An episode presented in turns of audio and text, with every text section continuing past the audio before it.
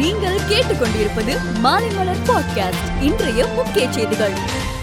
பாராளுமன்ற பட்ஜெட் கூட்டத்தொடர் வரும் முப்பத்தி ஓராம் தேதி தொடங்க உள்ள நிலையில் கூட்டத்தொடருக்கு முன்னதாக அனைத்து கட்சி கூட்டத்திற்கு மத்திய அரசு அழைப்பு விடுத்துள்ளது. இந்த கூட்டத்தில் பாராளுமன்ற பட்ஜெட் கூட்டத்தொடரை ஆக்கப்பூர்வமாகவும் பயனுள்ளதாகவும் நடத்துவது தொடர்பாக விவாதிக்கப்பட உள்ளது. இந்தியாவுக்கு எதிராக போலியான செய்திகளை பரப்பிய முப்பத்தி ஐந்து யூடியூப் சேனல்கள் இரண்டு ட்விட்டர் கணக்குகள் இரண்டு இன்ஸ்டாகிராம் கணக்குகள் ஒரு பேஸ்புக் கணக்கு முடக்கப்பட்டுள்ளது. பாகிஸ்தானில் இருந்து செயல்பட்டு வந்ததால் இணையதள கணக்குகள் முடக்கப்பட்டிருப்பது முடக்கப்பட்டிருப்பதாக மத்திய அரசு கூறியுள்ளது. டெல்லி இந்தியா கேட் பகுதியில் உள்ள அமர் ஜவான் ஜோதி நினைவிடத்தில் உள்ள அணையா விளக்கு இன்று இடமாற்றம் செய்யப்பட்டுள்ளது. அமர் ஜவான் நினைவிட ஜோதியானது ராணுவ மரியாதையுடன் தேசிய போர் நினைவு சின்னத்தில் அமைக்கப்பட்டுள்ள அணையா விளக்குகளுடன் இணைக்கப்பட்டுள்ளது. அபுதாபி விமான நிலைய தாக்குதலில் உயிரிழந்த இரண்டு இந்தியர்களின் உடல்கள் இன்று இந்தியா கொண்டுவரப்பட்டு சொந்த மாநிலமான பஞ்சாபில் உள்ள அவர்களுடைய உறவினர்களிடம் ஒப்படைக்கப்பட்டன. தமிழகத்தில் கொரோனா பரவலை கட்டுப்படுத்தும் நடவடிக்கையின் ஒரு பகுதியாக நாளை மறுநாள் ஞாயிற்றுக்கிழமை முழு ஊரடங்கை அமல்படுத்த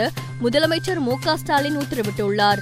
கடந்த முழு ஊரடங்கின் போது நடைமுறைப்படுத்தப்பட்ட அதே அத்தியாவசிய செயல்பாடுகள் அனுமதிக்கப்படும் தடை செய்யப்பட்ட செயல்பாடுகளுக்கான தடைகள் தொடரும் என அறிவிக்கப்பட்டுள்ளது. மதுரை அலங்காநல்லூர் பகுதியில் சுற்றுலா பயணிகளை கவரக்கூடிய வகையில் நவீன வசதிகளுடன் கூடிய மாபெரும் ஜல்லிக்கட்டு அரங்கம் அமைக்கப்படும் என முதலமைச்சர் மு ஸ்டாலின் அறிவித்துள்ளார். அருங்காட்சியகம் ஆயிரக்கணக்கான பார்வையாளர்கள் பாதுகாப்புடன் போட்டியை கண்டுகளிக்கும் வகையில் நிரந்தர அரங்கம் வீரர்கள் மற்றும் காளைகள் நலன் காக்க மருத்துவமனை என பல்வேறு சிறப்பு அம்சங்கள் கொண்டதாக இந்த திட்டம் அமையும் என்றார் முதலமைச்சர். தமிழ்நாட்டில் பொதுமக்களுக்கு பொங்கல் பரிசு தொகுப்பில் தரமற்ற பொருட்கள் வழங்கப்பட்டதாக புகார் எழுந்தது. இதையடுத்து இன்று ஆலோசனை நடத்திய முதலமைச்சர் மு ஸ்டாலின் தரமற்ற பொங்கல் பரிசு பொருட்களை வழங்கிய நிறுவனங்கள் மீது கருப்பு பட்டியலில் சேர்ப்பது உள்ளிட்ட கடும் நடவடிக்கைகள் எடுக்க உத்தரவிட்டுள்ளார். ஈராக்கில் ஐஎஸ் பயங்கரவாத அமைப்பினர் ராணுவ முகாம் மீது அதிரடியாக புகுந்து தாக்குதல் நடத்தினர்.